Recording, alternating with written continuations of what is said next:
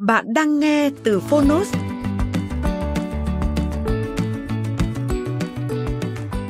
Đọc vị bất kỳ ai để không bị lừa dối và lợi dụng. Độc quyền tại Phonos. Tác giả David J. Lieberman Quỳnh Lê Dịch Thái Hà Books Nhà xuất bản Lao động Sử dụng cuốn sách này thế nào? Phần 1 của cuốn sách sẽ giúp bạn đọc vị người khác một cách nhanh chóng, biết được suy nghĩ, cảm giác và xúc cảm cơ bản của họ. Phương pháp này có thể áp dụng với bất kỳ ai, tại bất kỳ đâu và trong bất kỳ hoàn cảnh nào. Ví dụ như chỉ trong vài phút, bạn có thể quyết định liệu họ có hứng thú thật hay không, tự tin hay hoảng sợ, thành thật hay đang giấu giếm. Trong phần này, chúng ta tập trung vào 7 câu hỏi chính mà bạn có thể gặp phải khi xét đoán suy nghĩ và dự định của người khác. Thông qua những ví dụ thực tế, bạn sẽ thấy các thủ thuật và chiến thuật có thể được áp dụng vô cùng dễ dàng. Các thủ thuật được cung cấp trong mỗi chương đa dạng, dựa trên việc quan sát và đàm thoại. Trong một số trường hợp, đôi khi bạn không thể lấy được thông tin cần thiết qua cuộc trò chuyện. Khi đó, hãy sử dụng các chiến thuật về ngôn ngữ cử chỉ và dấu hiệu. Trong một số trường hợp khác, bạn lại có thể kết nối với người khác bằng các câu hỏi. Và còn rất nhiều phương pháp đa dạng và tinh vi khác có thể được sử dụng. Phần 2 sẽ phân tích các trường hợp mà bạn cần đi sâu vào chi tiết hơn. Trong phần này, bạn sẽ học cách xây dựng một bản tính cách tương đối chi tiết cho một người. Học cách đoán biết suy nghĩ hay cảm giác và dự định cá nhân của họ. Ví dụ, bằng cách áp dụng các thủ thuật đã nêu ở phần 1, bạn có thể nhận biết được đối tượng bạn đang hẹn hò có thực sự thích bạn hay không. Sau đó, bạn tiếp tục tìm hiểu thêm các tính cách khác khi muốn biết phản ứng của họ trước bất kỳ điều gì bạn nói hoặc làm. Khi đàm phán, bạn có thể nhanh chóng ước lượng được mức độ thành thật và tự tin của đối tác. Nhưng nếu bạn muốn biết sâu hơn và diễn biến tâm lý, đoán trước được phản ứng của họ hay tìm các chủ đề nhạy cảm với anh ta, bạn có thể cần sử dụng chiến lược phân tích tâm lý này để tạo nên bộ tính cách hoàn chỉnh một cách nhanh chóng và cẩn thận. Qua các ví dụ cụ thể và thực tế, bạn sẽ nhận biết tầm ảnh hưởng của một thành viên ban hội thẩm, mức độ thành khẩn khai báo của tên tội phạm hay bạn có thể biết liệu một người có dễ dàng tha thứ cho người khác khi anh ta phát hiện ra điều khuất tất khiến anh ta khó chịu hay không. Cuốn sách này sẽ giúp bạn biết cách nhận biết chân tướng của sự việc, tránh bị lợi dụng và duy trì thế thượng phong với bất kỳ ai, vào bất kỳ thời điểm nào, chỉ trong vòng 5 phút hoặc ngắn hơn. Lời nói đầu Đã bao giờ bạn ước mình có thể thâm nhập vào đầu óc người khác để biết họ đang nghĩ gì? Giờ đây, bạn có thể làm được điều này bằng cách sử dụng phương pháp phân tích tâm lý cao cấp. Khác với các cuốn sách cùng loại, hệ thống phân tích được trình bày trong cuốn sách này sẽ cung cấp cho bạn cách thức phân tích tâm lý và suy nghĩ của đối tượng một cách nhanh chóng, dễ dàng, toàn diện và mang tính thực tế cao. Cụ thể hơn, đọc vị bất kỳ ai không phải là một tập hợp các ý tưởng được làm mới lại về ngôn ngữ, cử chỉ. Chúng tôi sẽ không gợi ý cách tiếp cận không giới hạn với tâm hồn của một người phụ nữ chỉ thông qua kiểu tóc của cô ta hoặc phát họa những nét chung về người khác bằng việc dựa trên trực giác hoặc những bản năng sâu kín của mình. Cuốn sách này cũng sẽ không giúp bạn rút ra các kết luận chỉ dựa vào cách khoanh tay hoặc buộc dây giày của một người. Những nguyên tắc được chia sẻ trong cuốn sách này không đơn thuần là lý thuyết hay những mẹo vặt chỉ đôi khi đúng với một vài người. Đó là những thủ thuật tâm lý cụ thể, đã được kiểm chứng và có thể áp dụng cho hầu hết mọi người trong bất kỳ hoàn cảnh nào. Vậy, liệu có phải bạn sẽ có khả năng đọc vị bất kỳ ai với xác suất đúng tuyệt đối trong mọi lúc? Hoàn toàn không. Phương pháp này có thể đúng với hầu hết trường hợp, nhưng không phải đúng 100%. Tuy nhiên, bạn nhất định sẽ giành được quyền chủ động trước mọi đối thủ. Bạn sẽ có khả năng sử dụng những công cụ phân tích tâm lý quan trọng nhất để chi phối thái độ của người khác. Không chỉ khiến cuộc chơi trở nên cân bằng mà còn nắm được thế thượng phong.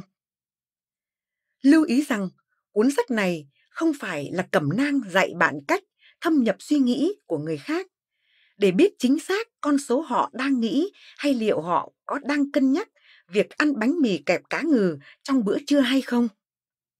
Từng bước một, đọc vị bất kỳ ai sẽ chỉ cho bạn cách thức khám phá điều người khác nghĩ hay cảm nhận trong những trường hợp thực tế. Ví dụ, bạn sẽ biết liệu một người chơi bài có chơi tiếp hay không? Một nhân viên tiếp thị có đáng tin hay không? Hay liệu cuộc hẹn hò đầu tiên có theo đúng ý bạn không? Cuốn sách này giúp bạn biết cách thiết lập luật chơi để không bao giờ thua cuộc. Phần 1. 7 câu hỏi cơ bản. Học cách phát hiện ra điều người khác nghĩ hay cảm nhận một cách dễ dàng và nhanh chóng trong bất kỳ hoàn cảnh nào. Chương 1 Liệu đối phương có đang che giấu điều gì không? Sự chân thật có thể là cách giải quyết tốt nhất, nhưng cũng cần nhớ rằng theo phương pháp loại trừ, không trung thực là cách giải quyết tốt thứ nhì. George Carlin Khi nghi ngờ người khác đang che giấu chuyện gì, thông thường bạn có ba hướng giải quyết. Một là hỏi trực tiếp người đó. Hai là lờ đi và ba là cố gắng thu thập thêm thông tin. Nếu bạn chọn cách thứ nhất, có thể không chỉ khiến người đó càng phòng vệ hơn mà còn khiến bạn bị nhìn nhận theo cách bạn không hề mong muốn, như là người mắc bệnh hoang tưởng hoặc do ghen ghét, đố kỵ mà hỏi họ như vậy và do đó mối quan hệ của hai người sẽ bị xấu đi. Cách thứ hai chỉ gây hại hoặc khiến bạn gặp khó khăn thêm mà thôi. Cách cuối cùng sẽ giúp bạn tiết kiệm thời gian tối đa, nhưng cũng có thể gây hại cho bạn nếu bạn bị bắt gặp đang rình mò khắp nơi để lấy thông tin. Bất cứ khi nào nhận thấy có dấu hiệu không thành thật ở đâu đó, như việc nghi ngờ con cái của bạn, chơi thuốc, cấp dưới, biển thủ hay bạn bè không trung thực, hãy áp dụng một trong những thủ thuật sau đây để biết liệu người đó có thực sự làm vậy không. Thủ thuật một, Đọc tâm trí. Thủ thuật này đã từng được giới thiệu trong một cuốn sách khác của tôi là Đừng để bị lừa thêm lần nữa. Áp dụng thủ thuật này hầu như sẽ bảo đảm được việc tìm ra chân tướng sự việc chỉ sau vài phút.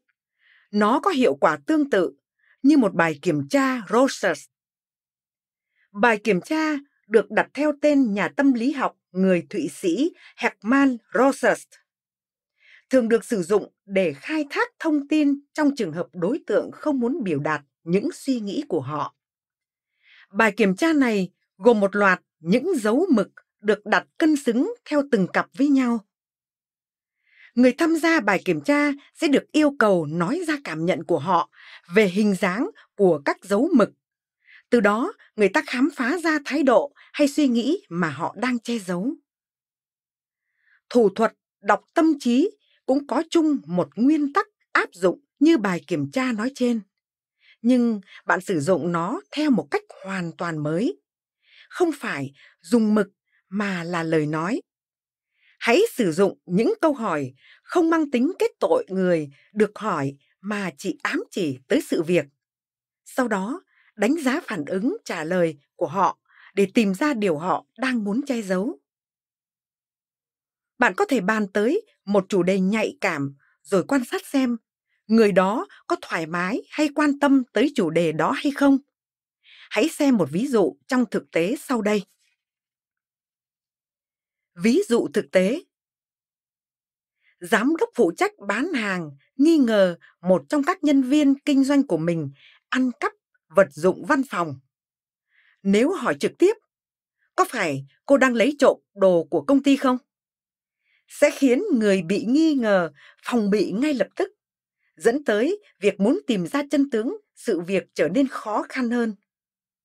Nếu cô ta không làm việc đó, dĩ nhiên cô ta sẽ nói với giám đốc là mình không lấy trộm. Ngược lại, dù có lấy trộm đi chăng nữa, cô ta cũng sẽ nói dối là không hề làm vậy. Thay vào việc hỏi trực diện, người giám đốc khôn ngoan nên nói một điều gì đó tưởng chừng vô hại như Jill, không biết cô có giúp được tôi việc này không? Dường như dạo này có ai đó trong phòng kinh doanh đang lấy vật dụng văn phòng để mang về nhà. Cô có hướng giải quyết nào cho việc này không? Rồi bình tĩnh quan sát phản ứng của người nhân viên. Nếu cô ta hỏi lại và có vẻ hứng thú với đề tài này, anh ta có thể tạm an tâm rằng cô ta không lấy trộm.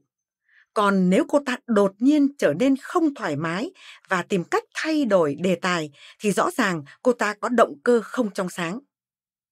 Người giám đốc khi đó sẽ nhận ra sự chuyển hướng đột ngột trong thái độ và hành vi của nhân viên. Nếu cô gái đó hoàn toàn trong sạch, có lẽ cô ta sẽ đưa ra hướng giải quyết của mình và vui vẻ khi được xếp hỏi ý kiến. Ngược lại, cô ta sẽ có biểu hiện không thoải mái rõ rệt và có lẽ sẽ cố cam đoan với sếp rằng cô không đời nào làm việc như vậy. Không có lý do gì để cô ta phải thanh minh như vậy, trừ phi cô ta là người có cảm giác tội lỗi. Một cách khác để áp dụng thủ thuật này là nói to suy nghĩ của mình về một việc đặc biệt nào đó. Điều mà bạn nghĩ người đó đang có dấu hiệu giấu giếm. Rồi quan sát phản ứng của họ. Hãy xem ví dụ dưới đây để thấy cách này được áp dụng thế nào. Ví dụ thực tế một phụ nữ nhận thấy bạn trai có một số biểu hiện kỳ cục và nghi ngờ anh ta đang sử dụng thuốc kích thích. Có thể là theo chỉ định của bác sĩ. Cô ta có thể nói to suy nghĩ của mình theo kiểu có người dùng thuốc mà cứ đinh ninh mình không bị người ngoài phát hiện. Như thế thật mất hứng anh nhỉ. Hoặc em vừa đọc được một bài báo nói rằng 33% số người lớn chúng ta đều cố thử một loại thuốc kích thích nào đó ít nhất một lần trong đời đấy. Một cách gián tiếp, cô ta đã khơi trúng chủ đề và quan sát phản ứng của bạn trai xem có đúng là anh ta đang lén lút chơi thuốc không. Nếu không có chuyện đó, chắc hẳn anh ta sẽ tham gia vào câu chuyện một cách hào hứng. Còn nếu ngược lại, chắc chắn anh ta sẽ đổi chủ đề. Thủ thuật này còn có thể được sử dụng bằng cách yêu cầu đương sự đưa ra lời khuyên. Ví dụ thực tế. Một giám đốc bệnh viện nghi ngờ một bác sĩ dưới quyền uống rượu trong giờ làm việc. Bà ta có thể hỏi. Bác sĩ Smith này, tôi muốn xin anh lời khuyên. Đồng nghiệp của tôi tại một bệnh viện nghi ngờ bác sĩ dưới quyền uống rượu trong giờ làm việc. Anh có lời khuyên nào để cô ấy biết được sự thật mà không làm mất lòng người bác sĩ đó không? Và cũng như những trường hợp khác, nếu là người mắc lỗi, chắc chắn vị bác sĩ trong câu chuyện sẽ có cảm giác không thoải mái. Nếu không uống rượu trong giờ làm, hẳn anh ta sẽ vui vẻ tìm kiếm giải pháp với sếp của mình. Thủ thuật 2. Gọi bác sĩ bom bay. Nếu bạn đang nghi ngờ có người biết được điều gì đó hoặc ai đó, thủ thuật có tên bác sĩ bom bay đâu có thể hữu dụng trong việc tìm ra chân tướng sự việc. Ở đây, Bombay là nhân vật hài trong bộ phim truyền hình nhiều tập Bewitched của Mỹ. Là một bác sĩ phù thủy, Bombay được gọi tới bằng cách niệm thần chú thường mở đầu bằng câu Bác sĩ Bombay đâu. Phương pháp này được thực hiện dựa trên một nguyên tắc về tâm lý. Một người sẽ có mức độ quan tâm như nhau tới điều mà anh ta, cô ta không biết trước. Một ví dụ đơn giản là một người chưa từng biết Fred, Peter hay McVin thì sự chú ý của anh ta san đều cho cả ba người. Ngược lại, trong số các tên được đưa ra, anh ta biết một thì tự nhiên sự chú ý sẽ được hướng vào đó. Trong ví dụ trên, nếu anh ta biết McVin và không biết hai người còn lại, đương nhiên anh ta sẽ quan tâm tới chuyện của Marvin. Thủ thuật này sẽ cung cấp cho đối tượng những lựa chọn tương đương nhau. Sau đó, nếu sự chú ý của anh ta hướng về một hướng, việc anh ta có điều che giấu liên quan tới chuyện đó là hoàn toàn có thể. Hãy xét ví dụ sau. Ví dụ thực tế.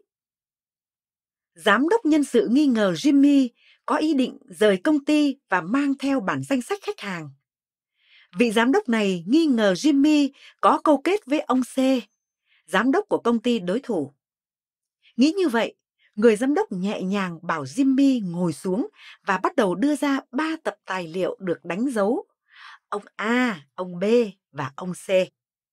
Nếu Jimmy đã gặp hay đang lên kế hoạch gặp ông C, ánh mắt anh ta sẽ tự nhiên dừng ở tập hồ sơ có tên ông này lâu hơn những hồ sơ khác.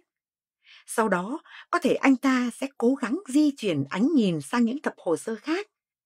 Nhưng với vẻ không tự nhiên và có phần máy móc. Một cách áp dụng khác là đề cập chung chung về toàn bộ sự việc và tập trung vào một điểm đặc biệt. Đầu tiên, hãy đưa ra toàn bộ các dữ kiện mà cả bạn và đối tượng cùng biết.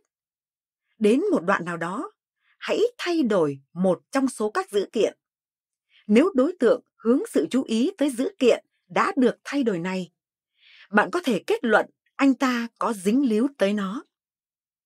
Ví dụ, một thám tử tư đang thẩm vấn kẻ tình nghi của một vụ trộm. Từ các dữ kiện của bản báo cáo, anh ta nói về đối tượng về sự việc đã xảy ra như thế nào một cách chính xác, nhưng không quên thay đổi một chi tiết quan trọng trong đó nếu đó đúng là tên trộm. Theo bản năng, hắn sẽ tập trung vào chi tiết này. Điều mà hắn vừa nghe khiến hắn ngạc nhiên và hắn sẽ muốn chắc chắn là liệu điều hắn vừa nghe có đúng không. Hắn sẽ sử dụng điểm mâu thuẫn như là chứng cứ cho việc vô tội của mình. Thế nhưng hắn không biết rằng chỉ có kẻ phạm tội mới biết để nhận ra điều mâu thuẫn đó. Ngược lại, nếu đó là người vô tội, tất cả các dữ kiện đưa ra với anh ta đều như nhau vì anh ta không hề biết đến chúng trước khi được nghe. Do đó sẽ không thể phân biệt đâu là dữ kiện đúng và đâu là dữ kiện sai. Hãy xem một ví dụ thực tế dưới đây để hiểu rõ hơn. Ví dụ thực tế. Người thám tử thuật lại các dữ kiện cho đối tượng tình nghi. Kẻ tình nghi bắn nhân viên thu ngân sau đó bỏ trốn trong một chiếc xe mui kín màu xanh lá cây có biển đăng ký thuộc bang California. Đến đây cho thêm một dữ kiện không đúng. Đâm vào một xe khác, ra khỏi xe, nhảy qua hàng rào và bỏ chạy. Nếu đối tượng tình nghi đúng là kẻ trộm, hắn sẽ hỏi lại về dữ kiện không chính xác nói trên. Đâm vào một xe khác, xe của tôi không có cả một vết xước đó không thể là xe tôi. Bằng chứng vô tội của hắn lại sử dụng một dữ kiện đã được làm sai, gián tiếp tố cáo hắn biết toàn bộ sự việc. Thủ thuật 3, bạn đang nghĩ gì? Mấu chốt để sử dụng thủ thuật này không phải ở việc luận tội đối tượng, mà là ở việc thông báo. Phản ứng của người được nói sẽ cho biết anh ta có giấu bạn điều gì hay không? Đối tượng sẽ để lộ suy nghĩ thực sự của mình khi được thông báo một thông tin mới. Ví dụ, Pauline đi khám sức khỏe định kỳ. Khi nhận được kết quả xét nghiệm máu, bác sĩ thông báo rằng cô đã nhiễm virus herpes, virus gây bệnh mụn rộp. Sau khi nghĩ đi nghĩ lại về các bạn tình trong thời gian gần đây của mình, cô tin rằng chỉ có Mai hoặc Howin là hai người có thể truyền bệnh cho cô. Sẽ chẳng đi đến đâu nếu nói thẳng với hai người rằng họ có biết đã truyền virus herpes cho cô không? Vì chắc chắn cả hai sẽ kịch liệt chối bỏ. Ví dụ thực tế, Pauline gọi cho cả hai người và thông báo rằng cô đã nhiễm virus herpes. Phản ứng của hai người đã giúp cô hiểu được vấn đề. Mai nói rằng, Này, đừng có nhìn anh như thế. Anh không lây bệnh cho em đâu. Anh hoàn toàn không mắc bệnh đó. Howin nói rằng, Cái gì? Cô nhiễm bệnh đó bao lâu rồi? Không phải là cô đã truyền bệnh cho tôi đấy chứ? Không thể tin được. Ai là người đã lây bệnh cho Pauline? Nếu bạn nghĩ là Mike thì bạn đã đúng rồi đấy. Ngay khi nghe nói Pauline đã nhiễm một căn bệnh khó chữa, dễ lây, anh ta đã lập tức bảo vệ bản thân vì nghĩ rằng mình đang bị buộc tội đã truyền bệnh cho cô. Mike không quan tâm tới sức khỏe của mình vì bản thân đã biết mình là người có bệnh. Anh ta chỉ quan tâm tới chuyện làm sao thuyết phục được Pauline rằng anh ta không phải nguyên nhân khiến cô mắc bệnh. Ngược lại, Howin tiếp nhận cuộc gọi từ Pauline như một lời thông báo rằng cô đã lây bệnh cho anh ta. Vì vậy, anh tức giận vì anh ta quan tâm tới sức khỏe của mình trước tiên. Vậy là người bị nghi ngờ nhầm sẽ dễ dàng nổi giận vì cho rằng mình bị xúc phạm. Còn người thực sự mắc lỗi sẽ mặc định cho mình trạng thái phòng bị.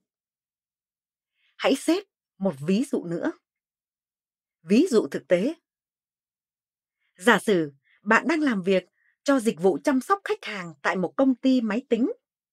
Một khách hàng mang tới một máy in không hoạt động để đổi một cái mới. Nói rằng anh ta vừa mới mua nó vài ngày trước đây. Anh ta có đầy đủ các hóa đơn cần thiết và quan trọng là chiếc máy vẫn còn được gói kín trong hộp. Trong quá trình kiểm tra hàng, bạn phát hiện một bộ phận cần thiết, đắt tiền nhưng lại dễ dàng tháo ra lắp vào trong máy đã bị mất. Đây cũng là lý do vì sao máy không chạy như bình thường. Dưới đây là hai cách phản ứng bạn có thể gặp sau khi thông báo tình trạng máy cho khách hàng. Phản ứng 1. Tôi không lấy nó ra. Lúc mua thế nào thì bây giờ nó y nguyên như thế. Phản ứng 2. Cái gì?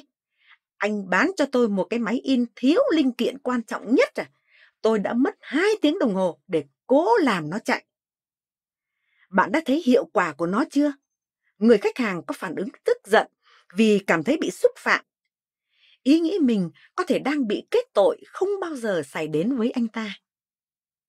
Còn người có phản ứng thuộc lại thứ nhất, biết thừa rằng anh ta chẳng bao giờ cố làm cho máy chạy như bình thường cả. Vì đơn giản, anh ta đã lấy phần linh kiện đó ra từ trước anh ta không có lý do gì để giận dữ mà chỉ đơn giản rơi vào trạng thái phòng bị, bảo vệ bản thân vì tưởng rằng mình đang bị nghi ngờ là cố tình lấy cắp linh kiện đó. Thủ thuật 4. Làng tránh hoặc biểu lộ. Khi sử dụng thủ thuật này, mấu chốt là bạn gắn sự nghi ngờ vào một điều mà bạn biết chắc chắn là đúng nhưng hoàn toàn không liên quan tới người bị nghi ngờ. Nếu người đó cố tình che giấu hay bác bỏ sự thật mà bạn đã biết chắc chắn, bạn đã có câu trả lời cho mình. Còn nếu người đó biết sự thật nhưng lại không nhìn ra mối liên hệ tới sự việc, thì sự nghi ngờ của bạn là không có cơ sở. Hãy xét ví dụ dưới đây. Ví dụ thực tế. Henry nghi ngờ bạn gái nghiện rượu. Anh biết, Ilen hay ăn kẹo cao su sau khi dùng bữa. Một thói quen không liên quan lắm đến nghiện rượu. và thậm chí còn là một thói quen tốt. Anh có thể nói như sau. Anh có đọc được một tài liệu nói rằng người nghiện rượu thường có xu hướng nhai kẹo cao su sau khi ăn. Trong trường hợp, Elen đúng là người nghiện rượu, anh ta sẽ nhận thấy cô không thoải mái và có lẽ sẽ chọn cách không ăn kẹo cao su sau bữa ăn nữa. Thực ra, cô không có lý do gì để phải từ bỏ thói quen thường ngày của mình nếu không phải thói quen đó làm cô bất lợi. Ngoài ra, cô cũng không có lý do gì để nghi ngờ tính xác thực trong câu nói của bạn trai. Cô có thể nghĩ, oai, đó chính xác là những gì mình làm. Tuy nhiên, nếu không phải cô là kẻ nghiện rượu, cô có thể nói với Henry rằng mình có thói quen ăn uống như vậy, nên tài liệu đó có thể không hoàn toàn đúng. Dĩ nhiên, cô có thể sẽ bỏ thói quen này để tránh việc khiến bạn trai hiểu nhầm cô uống rượu. Dù thực tế cô không hề uống nhiều, thông thường trong trường hợp này, cô gái sẽ không phủ nhận thói quen tốt của mình và phản bác lại tài liệu của bạn trai để chứng minh tài liệu đó hoàn toàn không đúng. Thủ thuật 5. Đề phòng sẽ gây ra hành động dại dột. Khi sự nghi ngờ tăng cao, thủ thuật này là phương pháp tốt nhất để biết liệu một người có đang che giấu điều gì hay không. Dù đó có thể là một diễn viên gạo cội đến mấy đi chăng nữa. Phương pháp này được thực hiện như sau. Bạn thông báo cho cả đối tượng, tình nghi và người cộng sự đã được gài từ trước rằng cả hai đều là đối tượng nghi vấn và bạn tạo cho mình cái vẻ không quan tâm lắm tới đối tượng nghi vấn thực sự. Sau đó, thận trọng quan sát phản ứng của đối tượng. Nếu sự liên hệ với người thứ ba khiến đối tượng bận tâm thì có lẽ đó là người vô tội. Ví dụ thực tế, một viên thám tử sau khi đưa cả hai đối tượng tình nghi vào phòng tạm giam thì tuyên bố Chúng tôi biết một trong hai anh chính là kẻ phạm tội. Vết máu tìm thấy ở hiện trường cho biết kẻ phạm tội đã nhiễm virus viêm gan C. Giờ đây, khi người được dẫn vào cùng tiến tới gần đối tượng tình nghi với bàn tay đang chảy máu, thì nếu đối tượng tình nghi vô tội, chắc chắn anh ta sẽ tránh ra một bên và trở nên rất kích động. Anh ta lo sợ rằng người còn lại chính là tên tội phạm và có thể gây hại cho anh ta. Ngược lại, nếu anh ta chính là kẻ phạm tội, anh ta sẽ chẳng có lý do gì để phải bận tâm chuyện người kia có dính virus viêm gan hay không. Tự bản thân anh ta mặc định rằng mình mới là người đã mắc căn bệnh đó. Bạn cũng có thể sử dụng thủ thuật này cho các nhóm bằng cách gắn đánh giá của bạn vào sự việc bị nghi ngờ chứ không phải cho đối tượng bị nghi ngờ. Và dần dần, người bị tình nghi sẽ để lộ sơ hở. Ví dụ thực tế. Một giám đốc muốn tìm ra ai là người đã lục trộm ngăn kéo của mình. Anh ta có thể nói, bất kỳ ai đã vào phòng đều bị sa thải. Những người còn lại sẽ được thăng chức vì đã trải qua cuộc điều tra này. Sau đó, theo dõi biểu hiện của đối tượng nghi vấn. Nếu đối tượng hào hứng hoặc muốn hỏi thêm về mức nâng lương hoặc các bổng lộc của vị trí mới, có lẽ anh ta không làm chuyện đó. Còn nếu anh ta im lặng từ đầu tới cuối, thì có thể đó chính là kẻ đã đột nhập và thực hiện hành vi sai trái. Thủ thuật 6. Bạn sẽ làm chuyện đó thế nào?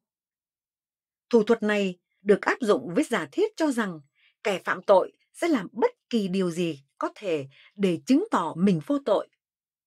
Bằng cách hỏi trực diện đối tượng rằng hắn đã làm cách nào để thực hiện được điều mà bạn đang kết tội hắn. Bạn có thể thu được khá nhiều kết quả theo hướng suy nghĩ của hắn. Giả định tâm lý như sau.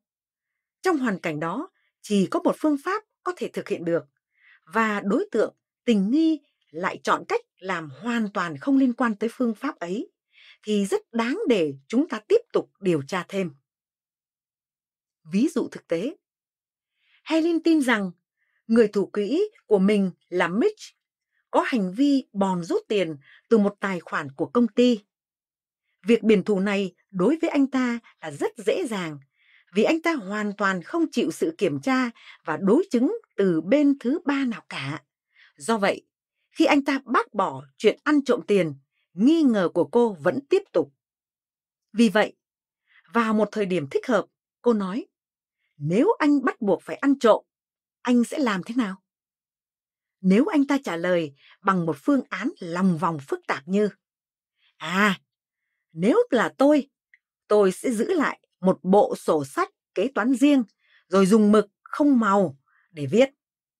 Thì có lẽ anh ta đang giấu giếm điều gì đó. Tại sao có thể khẳng định như vậy? Vì câu trả lời đúng nhất phải là cách làm dễ dàng nhất. Lấy tiền trực tiếp từ tài khoản đó. Tuy nhiên, vì anh ta không muốn bị phát hiện là đang nghĩ tới tài khoản đó nên mới nói ra một cách làm lòng vòng hòng che giấu tội lỗi của mình. Bài tập dành cho bạn. Một người đi đường tới một ngã ba dẫn tới hai ngôi làng. Một ngôi làng toàn những người nói dối và một ngôi làng toàn những người nói thật. Người này có việc cần làm ở ngôi làng của những người nói thật. Anh ta nhìn thấy một người đang đứng ở giữa ngã ba đường đó và chắc chắn là người thuộc một trong hai ngôi làng đó.